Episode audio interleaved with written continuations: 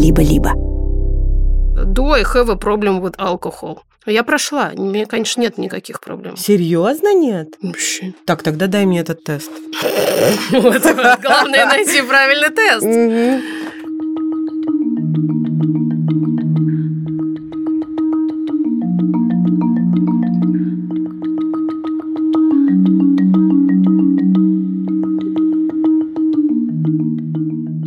Ну, сначала, да? Сначала. Здравствуйте, Здравствуйте. Гамарджоба. Добрый дан, да? Так? Нет. Нет? В смысле так, но нет. Гамарджоба. Да, потому что мы сегодня впервые за, я не знаю сколько времени, записываемся в реальной студии, видя друг друга своими реальными глазами. И эта студия находится в Тбилиси. Все так. И называется либо-либо. А мы называемся... Никакого правильно. Блин, вообще реально страшно забытое ощущение, очень необычно. Очень странно, да. Маша рядом сидит, микрофон разговаривает. Вообще видно, не через экран. Чудо. А мы? А мы? Маша Карнович-Фула. Иксукс Красильникова. А. Красная и, белая. Нет. Было штопор и пробка российского подкастинга. Супер. Вот мы кто. А почему? Потому что мы сегодня разговариваем об алкоголе. Более того, пьем вино, говоря об алкоголе. Специально, чтобы experience был более реалистичным, жизненным. И сразу скажем, Дай бокальчик. Пока здесь не начали звучать бдзини, что если у вас есть алкогольная зависимость или если вы серьезно относитесь к теме алкоголя и вас каким-то образом она триггерит, пожалуйста, не слушайте этот эпизод. В нем будет помимо хихонек еще и хахоньки, а помимо хахонек Еще и... серьезные прогоны, Да. Но все в нашем стиле. Этот стиль может вас задеть. сказала Маша, И бдзынькнула бокалами. Итак, что это? Это рубрика о женщинах в науке и технологиях, которую мы делаем вместе с сервисом онлайн-образования Яндекс Практикум. Его курсом основы анализа данных и Python. Почему-то я так и думала, что это именно она. А еще кто? Она. А еще она сестра Мэри Келлер. Кто это? Это такая удивительная женщина, которая родилась в США в начале 20 века, именно в 13 году. И в 1940 году она приняла монашеский обет. Представляете? Почему же мы о ней говорим? Потому что в 60-е она стала преподавательницей и популяризаторкой новой в то время науки информатики, компьютер-сайенс, то, что называется. И первой в истории США получила докторскую степень в этой науке. Понимаете? Первый в США получил докторскую степень по компьютер-сайенс. Кто у нас сегодня занимает все ведущие позиции в IT-сфере? Кто? Кто? Нам надо изменить это положение дел, поэтому мы вам все это рассказываем и вдохновляем вас на действия. При этом сестра Мэри Келлер не переставала быть сестрой и кучу времени уделяла благотворительности и богослужению. Потрясающе. Абсолютно. А в 1965 году она создала и возглавила факультет информатики в католическом женском колледже. То есть там она популяризировала информатику среди женщин и поддерживала работающих матерей. Господи, боже мой, ну святая действительно. И, кстати, она призывала их брать детей с собой на занятия. И в чем же ее вклад в развитие технологий? Да вы обалдеете сейчас. Она работала над созданием языка программирования Basic. Я обалдела. По-моему, это один из первых или даже первый язык программирования в истории. И Basic произвел революцию в том самом программировании. Он дал возможность любому, кто мог выучить этот язык, написать собственное программное обеспечение. Просто вау. Абсолютное вау. Мэри, ты наша героиня. Спасибо, что ты была. Вы, слушательницы и слушатели этого эпизода и вообще подкаста «Никакого правильно», тоже наши героини. Возможно, вас тоже интересуют языки программирования. И, может быть, аналитика данных. На этот случай у нас кое-что есть. Сервис онлайн-образования Яндекс Практикум запустил бесплатный курс «Основы анализа данных и Python». Учиться будем на онлайн-платформе Яндекс Практикума прямо в браузере. А для старта вам понадобится только компьютер. Больше ничего. Да и для продолжения тоже, только компьютер. Поэтому учиться вы можете в любое удобное время, доступ на все навсегда. И курс рассчитан на 10 часов. Проходите его в своем темпе, никаких дедлайнов. Все очень круто. А еще У Яндекс Практикума есть тренажеры и симуляторы, которые создают эффект погружения в реальные практические задачи. Еще нам ужасно нравится честность. Знаете, на курсе не обещают ни волшебных таблеток, ни огромной зарплаты на старте, ни какого-то невероятного успеха. Но учеба в Яндекс Практикуме точно даст вам новые знания и поможет расширить горизонты в профессии. Ссылка на бесплатный, бесплатный курс который называется «Основа анализа данных и Python», в описании к этому эпизоду. Тык-тык. Кликните прямо сейчас. Е.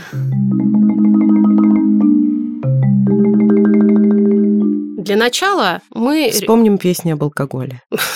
Это, это ты.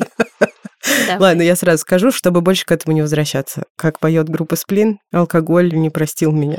Алкоголь не простил меня вернется опять горло мне обжигать Алкоголь твою мать Как поет группа Аукцион, алкоголизм не шутка. Прощай, Мишутка. Прощай, Мишутка Все. Нет, еще очень актуальную ты сегодня вспомнил цитату из БГ, которая относится к нашей реальности. А, Я не могу. Я вот не могу больше, только потому что это рабочая необходимость. Я сейчас этим занимаюсь. Понимаете? Два дня подряд выпивать так вот прям нормально. Это тяжело для меня. и для меня. И сейчас мы проверим. Что же это о нас говорит? Действительно ли мы не попали в лапы алкогольной зависимости? Меня это периодически тревожит. Хотя в последний год я вдруг заметила, что я выпиваю гораздо реже и меньше, чем прежде. Не потому, что я к этому стремилась сознательно, оно произошло само. Так, сейчас мы вместе с вами будем проверять ксуксу на наличие или отсутствие проблем с алкоголем. Машу мы уже проверили за Скобками. кадром. За пределами этой студии у нее все в порядке, хотя я удивилась, потому что Потому что, в общем, так не скажешь, когда на Машу посмотришь. потому что я знаю, что она пьет бокал вина там и сям. Вообще. Сегодня, завтра. А то и два. О, А то и пиво еще до этого. о, а О. это, насколько А я нет, помню. А нет. А нет, А не- нет. не тревожный звоночек. Такой нетревожный звонок. У него все хорошо. Там мне сказали, что если принимаемое количество алкоголя не нарушает мой образ жизни, не создает проблем с работоспособностью, настроением, не зовет меня продолжить, то в целом все в порядке. Я могу сказать, что я не теряла волю к жизни, а также свое лицо э, в связи с потреблением алкоголя очень много лет. Я не могу сказать даже сколько. И вот для меня, мне кажется, это самое главное. Теперь мне кажется, что тревожный звоночек звучит внутри меня. А сейчас Он проверим. просто превращается в колокол постепенно. Итак. Select your gender. Нет, давай по-русски. Да, отмечаем, что Ксукса у нас определяет себя как женщина. Для исследователей это важно. Конечно. Как часто вы употребляете напитки, содержащие алкоголь? Никогда. Раз примерно в месяц или реже. 2-4 раза в месяц. 2-3 раза в неделю. 4 или более раз в неделю. Я где-то между четыре раза в месяц и два раза в неделю. Ну, правда, это же Ну, надо как-то склониться к чему-то. к чему-то склониться. Ага. 2-4 раза в месяц, 2-3 раза в неделю. Два-четыре раза в месяц. Окей. Ну, это за, за исключением вот таких периодов, как сейчас. Но это все-таки исключительный период. Да. Как много стандартных напитков, содержащих алкоголь, вы выпиваете тогда, когда выпиваете? Под стандартным размером порции имеется в виду бокал вина или, кажется, 0,33 пива. Да. Я выпиваю, предположим, что средняя доза – это три бокала вина. Угу. Может быть, четыре иногда. 3-4, здесь есть такой вариант. Как часто вы выпиваете 6 или более порций за раз? Раз в несколько месяцев. Отметили. За последний год как часто вы обнаруживали, что не можете остановиться, когда начали пить? Какой вопрос? Правильно ли сказать ни разу? Есть такой вариант. Как часто за последний год вы не смогли выполнять свои обычные жизненные обязанности, потому что до этого пили? Ни разу. Я думаю, что Ксукс выполняла бы свои обычные обязанности, даже если бы она прямо вот в процессе бы пила бы больше шести, шести напитков, да. Нужно ли вам когда-нибудь выпить с утра, после того, как вы тяжело и много пили вчера? Нет. Как часто вы чувствуете вину, стыд или сожаление после вчерашнего? Последнее время почти никогда. Такое бывало раньше. За последний год, опять же, вопрос. Можно, наверное, сказать ни разу, кроме того стыда, который я по умолчанию испытываю за себя. Всегда. И когда у меня есть ощущение, что я немного отпустила контроль, я, конечно, начинаю увлеченно думать о том, ничего ли из того, что я сделала, не было дополнительно очерняющим меня. Тягчающим фактором. Да. Был ли за последний год хоть раз такой момент, когда ты не могла вспомнить, что было вчера? Нет, ни разу.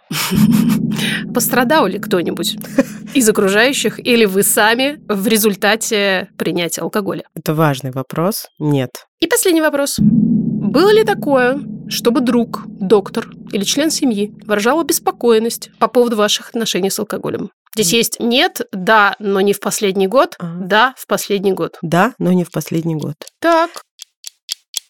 Уровень опасности в Ага. отношениях с алкоголем низкий. Количество набранных э, вами баллов помещает вас в категорию, э, как это сказать, Не помещает меня в категорию кандидатов на человека с алкогольной зависимостью. совершенно верно. Как и Машу, Да. потому что у нее тоже низкий уровень риска. Но очень важно не повышать дозу от существующей сейчас, и тогда все будет нормально. Спасибо большое. Вы большой груз сняли с моих Вот. плеч. Пожалуйста. Кстати, я как несколько тестов проходила, и в одном из них был такой вопрос. Можете ли вы расслабиться и хорошо провести время просто вечером дома или в компании, если вы не употребляете алкоголь? Я могу. Я тоже могу, но иногда, особенно с малознакомыми людьми, мне хочется выпить просто для того, чтобы смазать Мгм. неловкость. Не потому, что мне это очень хочется сделать. Мне кажется, это очень важный поинт. Если ты не можешь, в принципе, расслабиться, если у тебя нет никаких других способов расслабиться, кроме как принять алкоголь, вот это, мне кажется, уже сильно похоже на зависимость. Есть просто действительно, мне кажется, более строгие подходы к этому вопросу и менее строгие подходы. И, наверное, есть более пространные опросники и способы Да. диагностики. Поэтому, конечно, все, что мы сейчас обсудили и прошли, это скорее... Мне э, кажется, это для меня не это довольно достоверное. субъективная очень категория. То есть я обычно обращаюсь к специалистам тогда, когда я чувствую, что у меня есть с чем-то проблема. Неважно Мгм. с чем. А если я не чувствую сама это как проблему, То ты не обращаешься. совершенно верно. Но про химические зависимости, на самом деле не про химические тоже. Мы хорошо знаем, что люди очень часто отрицают Мгм. проблемы. А еще мы знаем, что есть генетическая предрасположенность у некоторых людей к зависимостям от чего угодно. У меня есть. И считается, что люди с генетической предрасположенностью должны, конечно, быть внимательнее к себе, к своему поведению, к своим отношениям с самыми разными, на самом деле, штуками в жизни, не только, да, как ты правильно заметила, не только химические зависимости, но и, например, это может быть игровая зависимость, это может быть зависимость от секса, что еще существует из нехимических зависимостей. Разные есть классификации, разные мнения для подкаста «Зависимости», который мы сделали в Ага. студии «Либо-либо». Я читала книгу про зависимость от кофе. М, И чувак не убедил меня, это вообще вопрос дискуссионный, и он не убедил меня, что зависимость от кофе существует. Зависимости от сахара не существует, это миф. Тема сложная. Когда мы записывали бонусный эпизод недавно для подкаста «Зависимости» и немножко говорили там о том, какие у нас есть личные истории про зависимости, пришлось выложить на стол копнуть. Разный травматичный опыт, который с этим связан. Но я держу в голове, что у меня есть такой челлендж, который со мной живет. А кроме того, считается, что люди, у которых есть диагноз БАР, должны быть сверхосторожны с алкоголем и другими психоактивными веществами, и вообще их лучше исключить. Если что, я не призываю ни в коем случае, даже, наверное, должна призывать к обратному. Хочется, знаете, иногда жизнь исключить, Мгм. когда вот это все послушаешь. У меня были ближайшие родственники с очень сильной алкогольной зависимостью, и это существенно повлияло на то, что происходило со мной и моей сестрой в детстве. Были по-настоящему страшные истории, И когда мы сейчас об этом говорим, мы очень любим обсуждать, что если нас не было бы двое, то с нами было бы все совершенно иначе. Во взрослом возрасте были другие близкие люди с алкогольной зависимостью. И это тоже нелегко, но хотя бы ты имеешь какую-то твердую почву под ногами, когда ты не ребенок и отвечаешь хотя бы сам за себя, имеешь больший инструментарий для того, чтобы обходиться с разными ситуациями. У меня интересно, у меня родители не очень пьющие люди, прямо скажем. Но у меня есть в семье близкий родственник с алкогольной зависимостью. Это всегда было для меня большой сложностью. При этом, надо сказать, что в юности у меня были специфические отношения с алкоголем. У меня тоже. В общем, я гуляла по полной программе. Ну, учитывая, что все кончилось хорошо, в смысле, сама никогда не, не пострадала, никто из-за меня не пострадал, ничего страшного не случилось. В целом, я оцениваю этот опыт как вполне положительный. По-моему, классическая у меня была великолепная юность, оторванная, веселая, вот как желка на детской площадке из горла. Когда мой организм, собственно, позволял мне пить, я очень хорошо проводила время. Не призываем, что очень важно. Абсолютно. Потому что, строго говоря, тот факт, что все наши приключения с алкоголем, на моем веку их тоже было немало, настоящих таких приключений. Да. Тот факт, что никто не пострадал, и мы сами не пострадали серьезно, это чудо. Большое везение, абсолютно. Но тут такое, можно ли защитить, например, наших детей, тех, кто от нас зависит, от всех сложностей, в том числе опасностей, связанных с алкоголем, ну, конечно, нет. Я думаю об этом очень часто и боюсь этих времен, Да, когда они Я тоже об наступят. этом думаю. И я тоже не совершенно не понимаю. И как это меняется, это поразительно, насколько я хорошо помню свои размышления подростком и молодой женщиной о том, что да, я сама все вообще могу о себе позаботиться, не надо обо мне переживать. И точно так же хорошо я сейчас, то есть это как бы две параллельные такие, я не знаю, колонки, которые вещают в два уха. И со второй стороны, соответственно, вот это «Как это моя деточка будет находиться в состоянии измененного сознания и где-то там еще чего-то делать? Да это ж адски опасно!» Да. У тебя была смешная история про то, как ты пришла домой. Я пришла домой, как-то просочилась мимо мамы в коридоре и пошла, и, по-моему, я сожрала реально таз оливье. Но все было хорошо, я нормально себя чувствовала. Но у меня бывало множество ситуаций, в которых у меня были прям блэкауты, когда я вообще не помню, что происходило. Всегда кто-то был рядом, и потом мне рассказывали, что происходило. То есть я точно знала, что ничего плохого не случилось, но я при этом могла не помнить после какого-то момента вообще ничего. Ни как я попала домой, ни что происходило, ничего.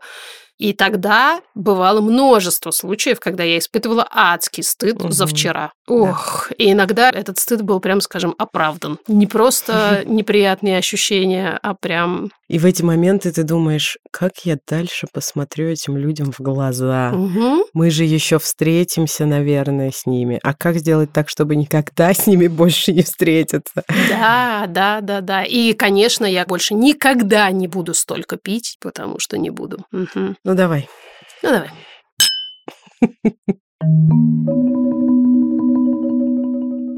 Переходим к исследованиям. К исследованиям. Пока мы еще можем отчетливо произносить слова, значит, э, что нам говорит наука? Ай-яй-яй, говорит наука. И Ай-яй-яй. стучит пальчиком по столу. За последние 50 лет потребление алкоголя в мире выросло в два раза. 90% всех взрослых людей хотя бы иногда пьют алкоголь. 90%. Употребление алкоголя напрямую связано с самыми разнообразными проблемами с ментальным здоровьем и последствиями для этого самого ментального здоровья. Среди этих последствий депрессия, тревожность, риск суицида, опасное поведение, расстройство личности и даже шизофрения. Плохо. Ох, наука, наука. Регулярный прием алкоголя меняет химию мозга. Оно влияет на нейротрансмиттеры. И есть два способа, которыми оно влияет. Первый уменьшает тревогу, вызывая ощущение расслабленности, а с другой стороны подавляет выработку серотонина, что может влечь за собой, тащить за собой, вести за собой риск депрессивного расстройства. И, как мы все хорошо знаем, чем выше уровень стресса в нашей жизни, тем больше хочется выпить, и выпить хочется больше. Какой прекрасный наш русский язык. продолжаем говорить об исследованиях. У людей с алкогольной зависимостью выше риск суицида, и мы знаем, что мужчины чаще, чем женщины, совершают суицид. Из тех мужчин, кто это делает, 70% перед самим актом употребляют алкоголь. Прикинь. Теперь новость. Вы все будете страшно удивлены. Существует прямая связь между стрессом на работе и употреблением алкоголя. Внезапная хорошая новость. Есть и положительный эффект у алкоголя. Некоторые исследования демонстрируют, что небольшое употребление алкоголя улучшает ментальное, физическое и эмоциональное здоровье. Вот. А вот, кстати, был такой популярный тезис о том, что бокал вина, причем красного, насколько я помню, в день улучшает работу сердечно-сосудистой системы. Развенчали уже. Развенчали. В пух и прах. Причем я слушала классный эпизод подкаста про это с большими, большими данными, биг датой. Действительно, с, не только с исследованиями, но и мета-исследованиями, и метаисследованиями метаисследований, потому что, естественно, очень-очень давно и много наука интересуется влиянием алкоголя на человеческий организм. И, в общем, по состоянию на 2023 год не обнаружено буквально никаких положительных эффектов от употребления алкоголя. Подожди, а как же мы только что сказали? Ну, Немножко алкоголя здесь немножко речь... улучшает твое здоровье. Да, но здесь идет, видимо, речь о том, что действительно в высокострессовой среде, в которой мы все живем, расслабление, которое достигается после того, как ты немножечко выпил, видимо, польза от этого расслабления превышает риски, которые может принести тебе алкоголь. Но смысл в том, что если ты подышишь по квадрату, будет то же самое. А если вино в тебе подышит по квадрату? То вообще, конечно, будет. Да. Если мы говорим о связи ментального здоровья и алкогольной зависимости, то, конечно, это все работает в две стороны. Люди с ментальными расстройствами с большей вероятностью могут оказаться в алкогольной зависимости, что, кстати, тоже ментальное расстройство. Угу. И для многих это неожиданная штука. А люди с алкогольной зависимостью с большей вероятностью столкнуться с э, ментальными проблемами. Есть в английском языке даже такой термин self-medicate. Об этом часто говорят именно в контексте невероятного стресса, с которым сталкивается современный человек, и не получая никакой здоровой, в кавычках ставим здесь, поддержки для своего ментального и физического здоровья, занимается как бы самолечением. Под самолечением здесь подразумевается употребление разных веществ, которые помогают расслабиться. И рано или поздно поздно в тяжелых случаях это может привести к зависимости. И действительно существует предубеждение относительно алкогольной зависимости, и особенно людей, живущих с алкогольной зависимостью, до сих пор распространена идея о том, что такие проблемы должны решаться силой воли. Они случаются со слабыми людьми. Распущенными. С людьми, которые вообще в целом не очень-то чего-нибудь достойны. И что про него сказать или про нее? Да он алкоголик, а она алкоголичка. Да. Ненавижу эти слова. В реальности характер человека не может повлиять на развитие алкогольной зависимости. Да и вообще зависимость зависимость – это болезнь, и это какая-то штука, которая, по большому счету, как и депрессия, существует как часть жизни людей. Она поддается лечению, пусть и достаточно сложному. Зависимость считается, что нельзя вылечить, но можно увести в ремиссию. И, конечно, ужасно не хочется обесценивать опыт тех людей, которые столкнулись с зависимостью и живут с ней, или даже ушли в ремиссию, потому что смогли справиться с помощью врачей или других разных программ. Об этом, кстати, правда, можно послушать подкаст зависимости. Там. Он очень хороший, интересный и очень, мне кажется, многое действительно раскрывает в этой теме того, о чем ты не задумываешься, если у тебя нет личного опыта или опыта близких людей, то есть так, чтобы ты был погружен в контекст и был бы внутри. Ну и если есть этот опыт, все, все равно, равно очень интересно послушать. Я, честно говоря, боялась, я тебе говорила, начать его слушать, потому что у меня есть в семье человек с алкогольной зависимостью, и мне казалось, что мне будет очень тяжело. И не могу сказать, что сложно не было, было в какие-то моменты. Тем не менее, во-первых, это ужасно интересно, просто знать, как устроен мир разных людей и с чем люди сталкиваются. А во-вторых, действительно есть ощущение, когда ты слушаешь эпизод про такую или секую зависимость, есть ощущение, что люди как-то так или иначе живут, что-то происходит. Большая часть людей все-таки может так или иначе с этим иметь как-то дело, но не всегда. И мне кажется, что это опять же про мою любимую тележку. Про тележку, на которой чемоданчик. Да, это багажная тележка, да, с чемоданчиком.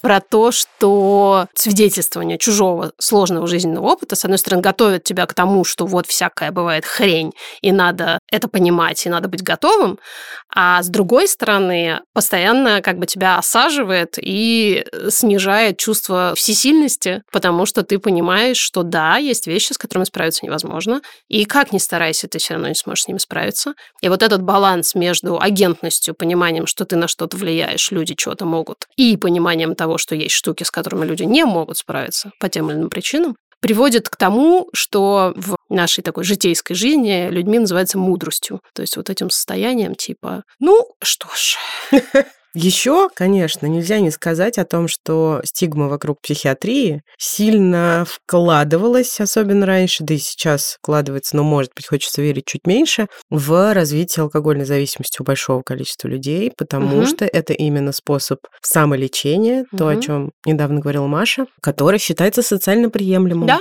Потому что свою тоску можно залить. Я помню, как мне моя бабушка говорила, ну как я справлялась с разбитым сердцем? Три дня бухаешь, не просыхая, на четвертый все в порядке. И это не какая-то из ряда вон совершенно выходящая ситуация. Абсолютно. Ну, а уж если это касается мужчин, так это вообще просто абсолютно нормально. Нормально, мужик не плачет же, он же не переживает, Да. он просто бухнул. Дальше пошел. Ну, может, там побьет кого-то в процессе, конечно. Ну, что ж теперь. Мы недавно делали эпизод про отцов и отцовство, и нужно сказать, что множество историй было посвящено тому, что делали отцы в связи с проявлением алкогольной зависимости. И это, конечно, для нашего поколения очень распространенная штука, очень распространенная проблема. И, к сожалению, скоро подрастет еще одно поколение, для которого это тоже будет супер распространенной проблемой, к сожалению. Потому что очень часто, опять же, мы тоже знаем это, тяжелая алкогольная зависимость связывается с посттравматическим стрессовым расстройством, потому что действительно алкоголь притупляет сложные, страшные, захватывающие всего тебя ощущения. И на локальном уровне помогает продолжать жить. А мы знаем, что ПТСР – это наиболее распространенное последствие участия в военных действиях.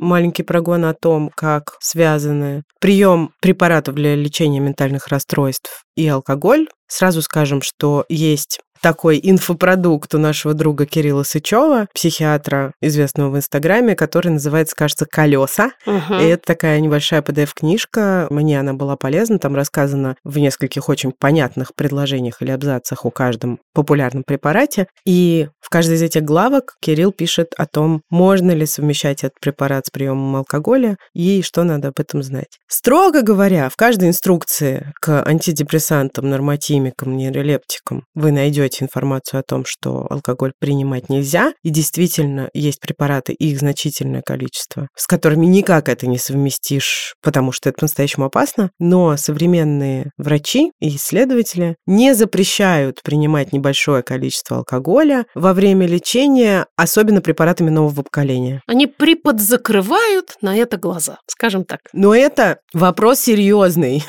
И это важно здесь еще раз отметить. Всегда персональный риск и персональная ответственность каждого человека, который принимает препараты и принимает алкоголь. Поэтому еще раз напомним, что препараты назначают только врачи. Это очень важно, потому что самолечение может быть также опасно или еще опаснее, чем самолечение алкоголем. Поэтому, опять же, ни к чему не призываем. Вешаем здесь красный флажок с надписью «Внимание!». Да, мы обе, будучи людьми с ментальными расстройствами, которые регулярно принимают препараты, антидепрессанты, нормотимики в нашем случае, также принимаем алкоголь и чувствуем себя нормально в целом. Делаем это с согласия наших врачей. То есть помимо того, что препарат назначает врач, с врачом еще стоит обсудить, можно ли и когда можно употреблять алкоголь. Потому что особенно если вы принимаете, например, несколько препаратов, Да. вы просто можете банально не знать о каком-то опасном сочетании. И тут, конечно, всегда важно по-честному, по-взрослому поговорить об этом. Нам не 15 лет, а врачи не наши родители. И, наверное, мы действительно можем здесь как-то быть ответственными взрослыми людьми, которые задают врачам неудобные вопросы и получают неудобные ответы. Или удобные. Так как мы подкаст не только о ментальном здоровье и не только о дестигматизации разных состояний, например, алкогольной зависимости, мы еще и подкаст о родительстве и особенно о материнстве и о правах женщин. Потому что мы еще и помимо того, что мы обладательницы ментальных расстройств, мы обладательницы детей. Так как все вот это, что мы перечислили, существует, мы не можем обойти стороной тему мами wine culture. Винишка для мам распространенный культурный феномен, мем и нарратив. Да.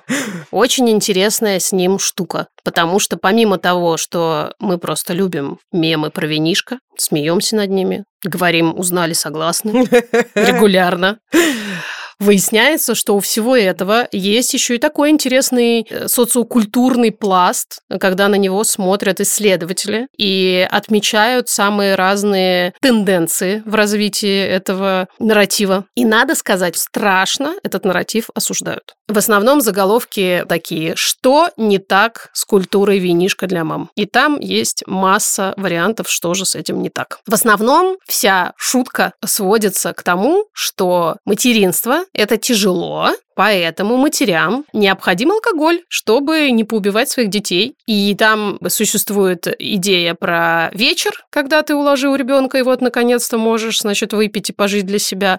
Но и есть уже идеи про то, что иногда в течение дня нам тоже не помешает химическая поддержка. Не только у исследователей, но особенно, мне кажется, у всяких комментаторов и людей, которые в целом любят кого-нибудь поосуждать, есть такие высказывания, что мемы про винишко, например, и материнство – это прямой путь к повальному женскому алкоголизму. Да, да. И, конечно, путь к тому, что матери не смогут нормально выполнять свои материнские обязанности и растить здоровых людей. Здоровых, полезных, приятных членов общества. Удобных еще. Удобных. Потому что, опять же, идея этой культуры заключается в том, что мама с винишком вместе забивает на весь тот ужас, который происходит вокруг нее, и расслабляется, вместо того, чтобы, собственно, воспитывать этих самых новых членов общества. Ну, конечно, она взяла себе бокал вина вечером, а могла бы собирать гербарий. В кубики играть. Делать заплатки на штанах. Учить считать от 97 обратно. Прятать брокколи в котлеты. Ну, не говоря уже о том, что надо и о муже не забывать. Ну, это понятно. Вечер – это время для мужа. Мы помним, в переднике, под ним нижнее белье. В брокколи. И борщ. Да, все противники этой культуры предъявляют претензии в том, что маме wine culture нормализует употребление алкоголя через смех. Смех – это вообще очень распространенный и очень эффективный инструмент для нормализации чего бы то ни было. И вместо того, чтобы смотреть на алкоголь, как на исчадие ада, на страшное опасное вещество, матери, которые начитаются и насмотрятся этих мемов, начинают воспринимать выпивку как нормальное, социально приемлемое, приятное времяпрепровождение и способ справляться с родительством. Логика-то в этом есть. Конечно. Как и в обратном. Дайте мне просто расслабиться. Доступным способом, когда у меня есть 15 минут на себя после того, как уснул ребенок, и перед тем, как он проснется через 3 часа. Потому что за эти несчастные 15 минут просто так расслабиться очень сложно. Поэтому, а не почему-либо еще, многие из нас употребляют алкоголь. Это возможность быстро расслабиться. А потом, например, пойти спать. Потому что, опять же, небольшое количество алкоголя помогает заснуть очень многим людям. И несмотря на то, что невозможно поспорить с идеей, что алкоголь является действительно потенциально опасным веществом, мы уже перечислили все возможные последствия, которые с ним связаны, меня всегда волнует в этой ситуации вопрос, а почему, дорогие друзья, у нас вообще возникает необходимость матерям отчаянно быстро расслабиться? И почему мы говорим о матерях? Почему мы забываем про отцов в этом вопросе? Есть такой сайт, называется Etsy, и это такой маркетплейс для людей, которые делают руками всякую красоту. Они там выкладывают свою красоту, художники, авторы, иллюстраторы, рукодельницы, ики, и люди могут это купить. И оказывается, что по запросу wine mom, винная мать, мать и вино.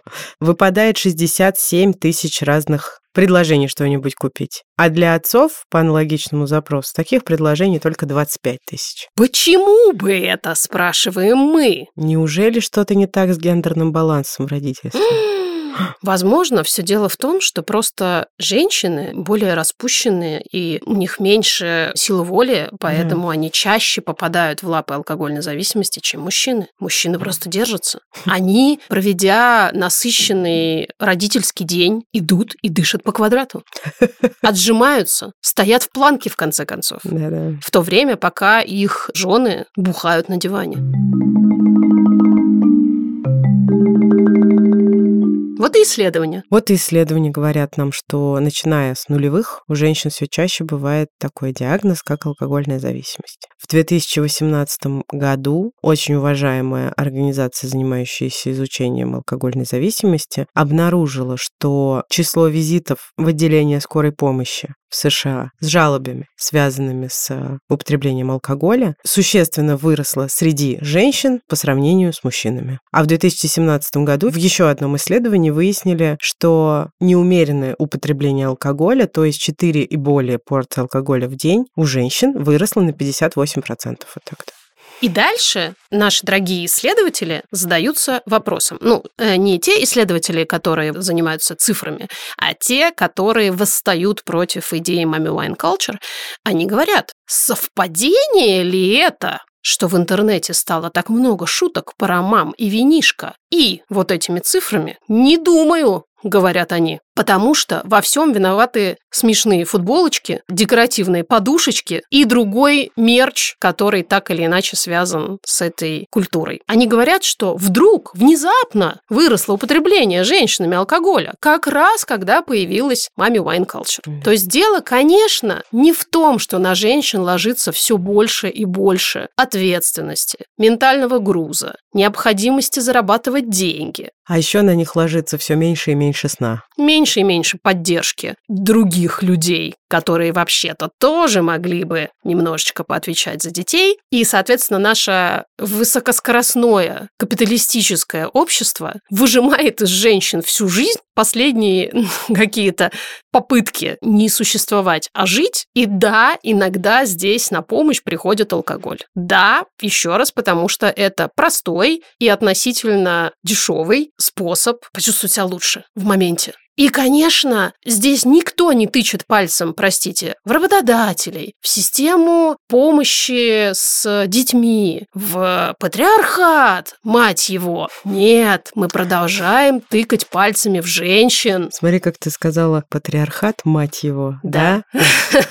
А кто мать патриархата? Блин, как нам быть с матом? Весь русский мат связан с а, женщинами. Это ужасно. Помню, была феминистская дискуссия на этот счет. Все решили, ну ладно, ну что мы с этим сделаем? Давай так. Хорошо, патриархат, хуй с ним. Подходит?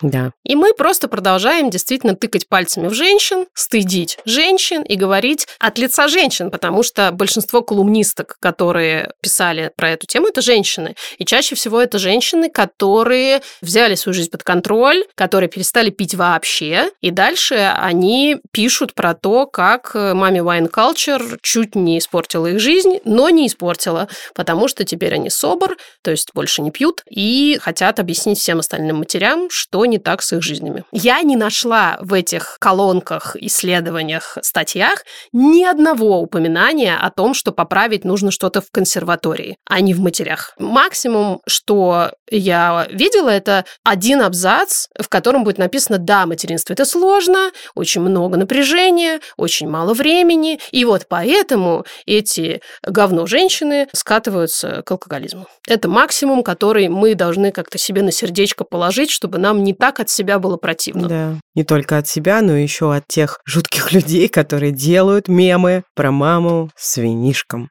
Но вообще способ справляться с трудностями при помощи алкоголя малоэффективен по-хорошему. Конечно. и не очень-то хорош, и не очень-то полезен. И мы понимаем, что часто, особенно в моменте, и Маша об этом сказала, это супер помогает бывает. Но хотелось бы, чтобы у женщин, да и у всех вообще людей, но особенно у женщин, родивших детей, было бы достаточное количество поддержки, самой разнообразной, включая поддержку с ментальным здоровьем. Не говоря уже обо всем остальном, о быте, например. Чтобы... Не, нужно было прикладывать вот эту вот заплатку на это место, да, вот этот подорожничек. А можно было бы действительно иметь тупо время на то, чтобы расслабиться, чтобы не вот эти несчастные 15 минут после того, как ребенок заснул, у тебя есть на то, чтобы немножечко подумать о себе, да?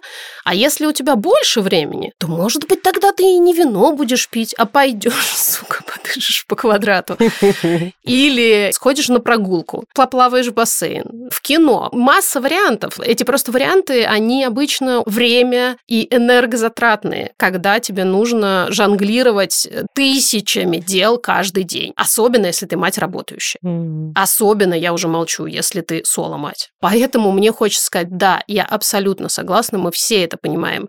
Ничего хорошего в употреблении алкоголя как таковом быть не может. Но, пожалуйста, давайте отъебемся от матерей. А придемся, например, к патриархату и к систематическому угнетению женщин и матерей в особенности. И начнем тыкать пальцами туда, Туда. куда надо, Да. а не в очередной раз винить жертву в том, что ей плохо, и говорить сама виновата. Мгм. Ты еще и вот себе алкогольную зависимость заработала. Как не стыдно. Мгм. Дорогие женщины, мы вас не осуждаем, так же, как и не призываем, безусловно, употреблять алкоголь чаще, чем вы это делаете. Я думала, Ксукс потянул за бутылочкой, но она просто решила закрыть ноутбук. И мы видим вас. Это какая-то калька с английского языка, но она, мне кажется, очень важной. И вот это вот ощущение, что тебя действительно видят. Тебя, твои проблемы, твои сложности. Потому что особенно у матерей где-то в начале материнства, когда вот эта социальная изоляция зашкаливает, есть ощущение, что они невидимки, что они такой трафарет, прилагающийся к ребенку Да. сквозь которую, ну, чего-то, конечно, мешает, вот когда смотришь на ребеночка, чего-то там, конечно, такое вот Шевелится. шевелится, да, но непонятно что.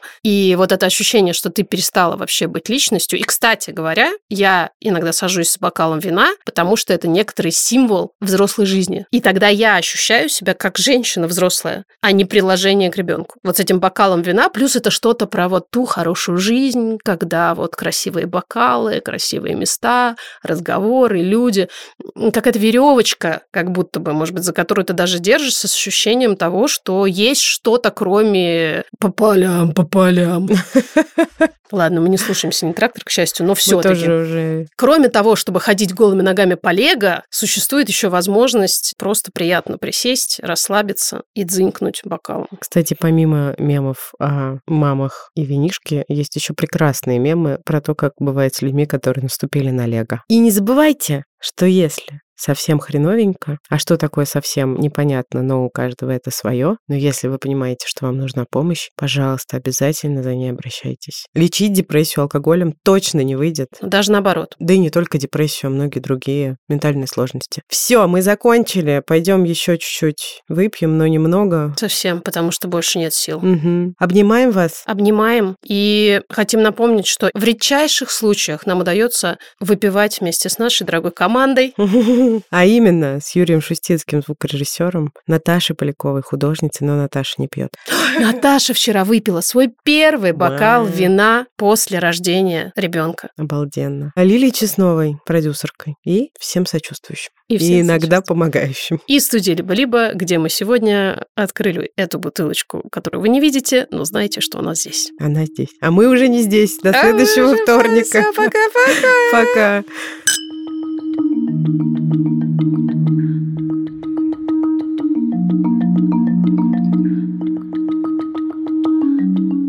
Какой тебе дать? Да любой. У меня полно вина. Да нет, дай, я хочу звук сделать. Бокал э, размером с канистру.